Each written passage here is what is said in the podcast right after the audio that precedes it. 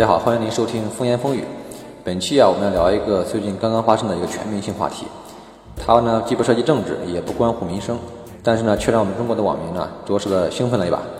那就是我们中国人民的老朋友，远在美国的小李子同学，终于拿到他的第一个奥斯卡影帝。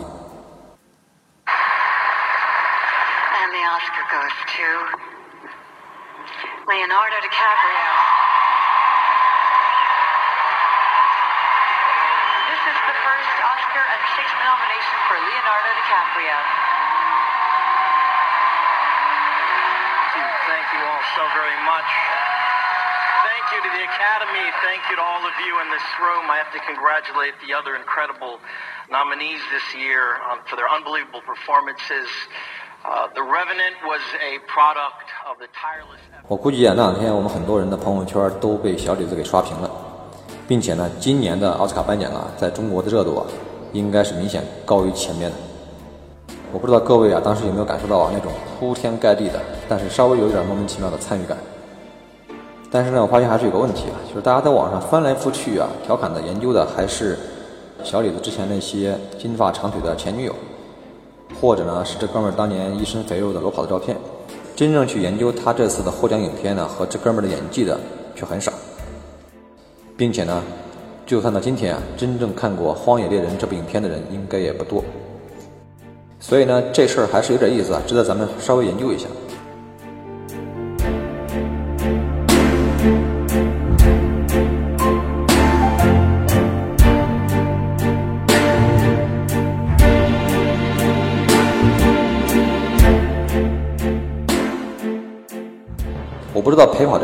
是不是中国人发明的，但是我印象中，自从有人发现小李子在奥斯卡这个舞台上屡败屡战，同时又屡战屡败的时候啊，“陪跑”这个梗啊，就算正式确立起来了。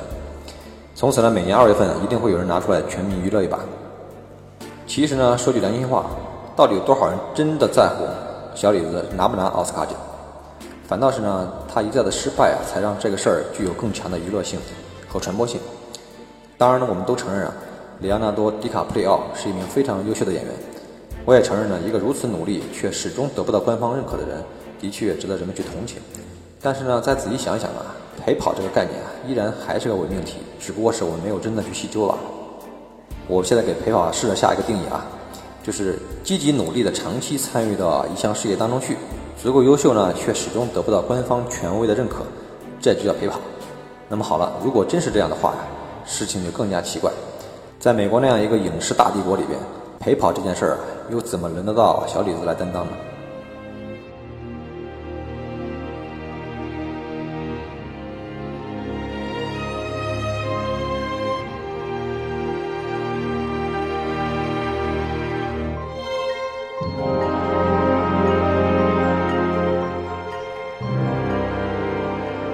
好啊，咱们就分析一下这个事儿啊，还是很有意思，还是拿数字来说话。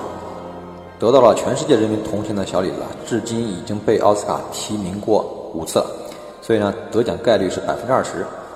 这个在很多影迷的眼里边啊，觉得已经是非常非常委屈了。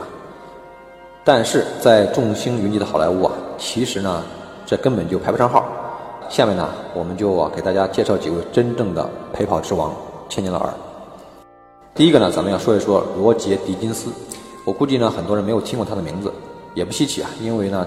他是幕后英雄啊，玩摄影的。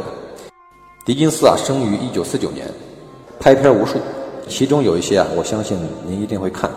比如呢，《生死朗读》这个电影呢，入围了第八十一届奥斯卡的最佳影片等五项提名。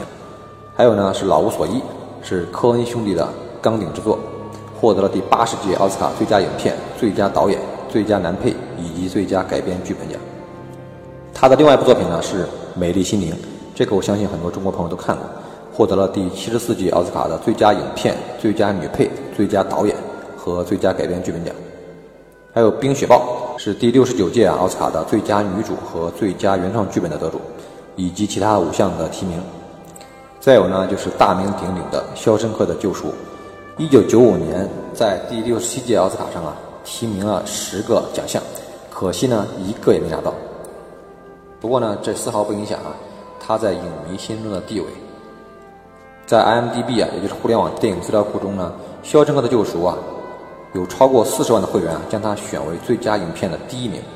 在这一连串的闪着金光的名字的背后，摄影师呢，迪金斯呢，得到的是十三次的奥斯卡最佳摄影提名，但是呢，一个小金人也没有拿到。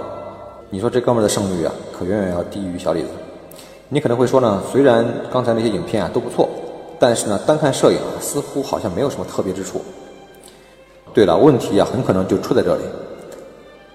罗杰·狄金斯的摄影风格呢，整体上是一种趋近于自然美的风格，看似平淡、浑然天成。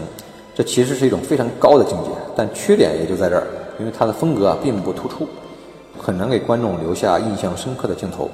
我们比如说在《肖申克的救赎》里边，其中啊就有大量的在监狱的牢笼里边拍摄的昏暗镜头，再加上呢主演之一呢就是我们都非常熟悉的摩根·弗里曼，这哥们呢是个黑人演员，所以呢仅凭自然光啊是不可能拍出来清晰效果的。所以呢，我们看到那些画面呢，都是由狄金斯运用了非常复杂的布光和摄影技巧之后啊，才能拍出来的看似没有打光的效果。所以这种水平对于专业的摄影师来说啊，直接就可以归地上了。但是对于咱们这种门外汉，根本就考虑不到背后的这些技术含量。而奥斯卡就是这样一个多数是外行的一个评审机制，在六千多名的评委中呢，真正的摄影师也就几百人，而其他绝大多数人呢，对于摄影的理解可能也不比咱们强多少。为什么这么说呢？咱们来看一看美国电影摄影师协会颁发的最佳摄影奖就知道了。这个奖的评委全部都是由专业的摄影师担当。在他过去的二十九次评选当中，罗杰·狄金斯啊，这哥们儿一个人就被提名了十一次，而且呢三次获奖。从这里边我们就可以看出啊，无论是你多牛逼的专业人士，在奥斯卡陪跑都是非常正常的。同样值得我们为其喊冤的呀，还有大帅哥啊，彼得·奥图。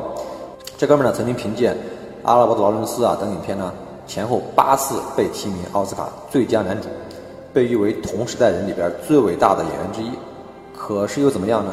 奥斯卡就是没给他发这个奖。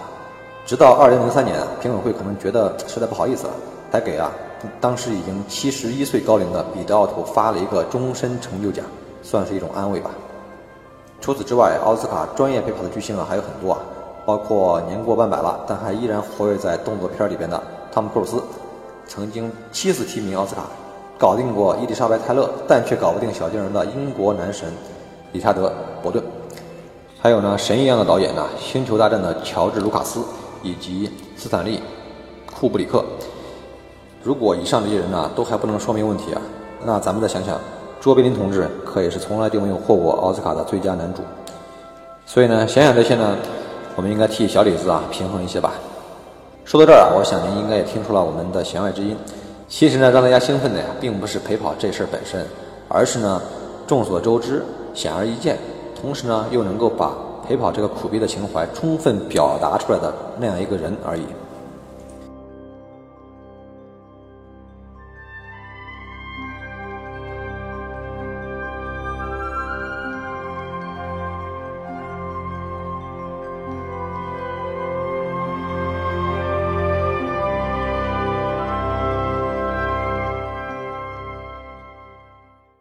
您要不信呢，我们可以再来看个例子啊，在陪跑界和小李子地位相当的还有一位就是村上春树。尽管呢，此二人所处的领域啊并不相同，诺贝尔文学奖的评奖机制呢也和奥斯卡有着天壤之别，但是呢，我们中国人呢就愣是把他们俩联系在了一块儿，有事儿没事就拿出来娱乐一番。村上春树啊曾经对媒体啊公开发表过个人观点，说呢他并不在意得不得诺贝尔奖，但是呢，我们中国人不管那套。我说你冤枉啊，你就必须冤沉海底。那么问题来了，第一个，村上为什么拿不到诺贝尔文学奖？第二个呢，他真的很冤吗？下面呢，我们就来简单的分析一下。首先，村上为什么拿不到诺奖？这可以从他在2009年耶路撒冷的文学奖的获奖演说聊起来。那天呢，他说了这样一段话，后来呢，一直被无数的文艺青年呢反复吟诵。他是这么说的。假如那里有坚固的高墙和撞墙破碎的鸡蛋，我总是站在鸡蛋的一边。是的，无论高墙多么正确啊，鸡蛋多么错误，我还是要站在鸡蛋的一边。正确和不正确是由别人决定的，或者呢是由时间和历史决定的。假如小说家站在高墙那一边写作，不管出于什么理由，那个作家又能有多大的价值呢？我写小说的理由呢，归根结底只有一个。就是让个人的尊严浮现出来。让光线投在上面，敲响警钟，以免我们的灵魂被体制纠缠贬损。这正是故事的职责，对此我深信不疑。这段话听起来非常的悲壮有力，的确也让很多人对村上的创作肃然起敬。不过呢，我们如果真的去细细品味啊村上的作品，就会发现其实并不见得是这样。在他的文学作品里边，善与恶、对与错、高墙与鸡蛋两者之间呢，并没有明确的分割线。在大多数情况下呢，他们是相互开放的对流状态。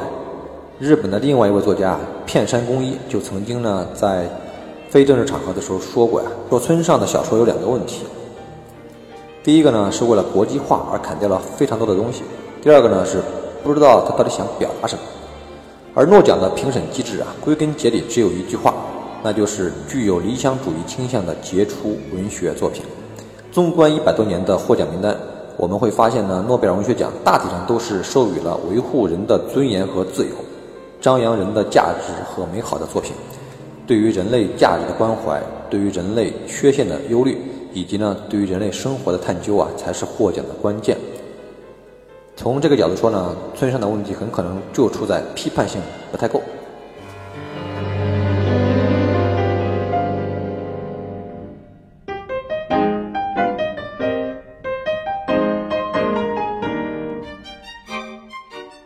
当然呢，这只是问题之一。接下来我要说的呢，就更加明显，而且呢更严重。就拿2013年呢获得诺贝尔文学奖的门罗奶奶来举例说说啊，她的作品呢就具有非常鲜明的地方性、本土性。她呢是以加拿大的南部乡村为基础，构筑了她的小说，却又超越了她呢本土地域文化的独特性。你再过来反观村上啊，你读他的作品的时候呢，就很难清晰的看出来啊所谓的地域文化这种东西。同为日本作家的岛田雅彦就说呢，村上春树的作品啊，之所以能够像万金油一样啊畅销世界各国，就是因为他在创作中呢刻意的不去留下来民族意识，使小说变得更加国际化。当然呢，这样的评价是否中肯，我暂且保留意见。但是对于诺贝尔文学奖来说，这的确是个大问题。日本第一个获得诺奖的作家呢是川端康成。当年呢，瑞典学院在公布他的获奖原因时就说呢，他呢是以卓越的感受性，运用小说的技巧，表现了日本人的心灵精髓。他的小说呢总是充满了典型的日本文化符号，比如呢樱花呀、茶道啊、和服啊等等。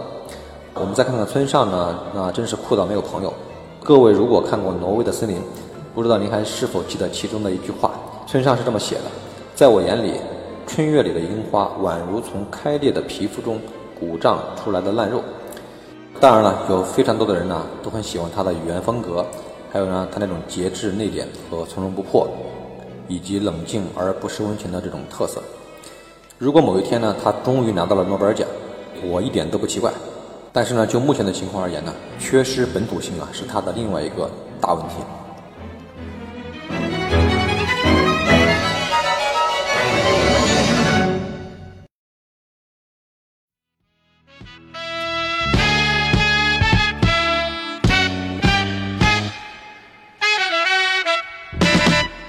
当然呢，以上呢我们做的客观分析啊，并不能解释啊村上为什么会成为中国人娱乐消费的目标。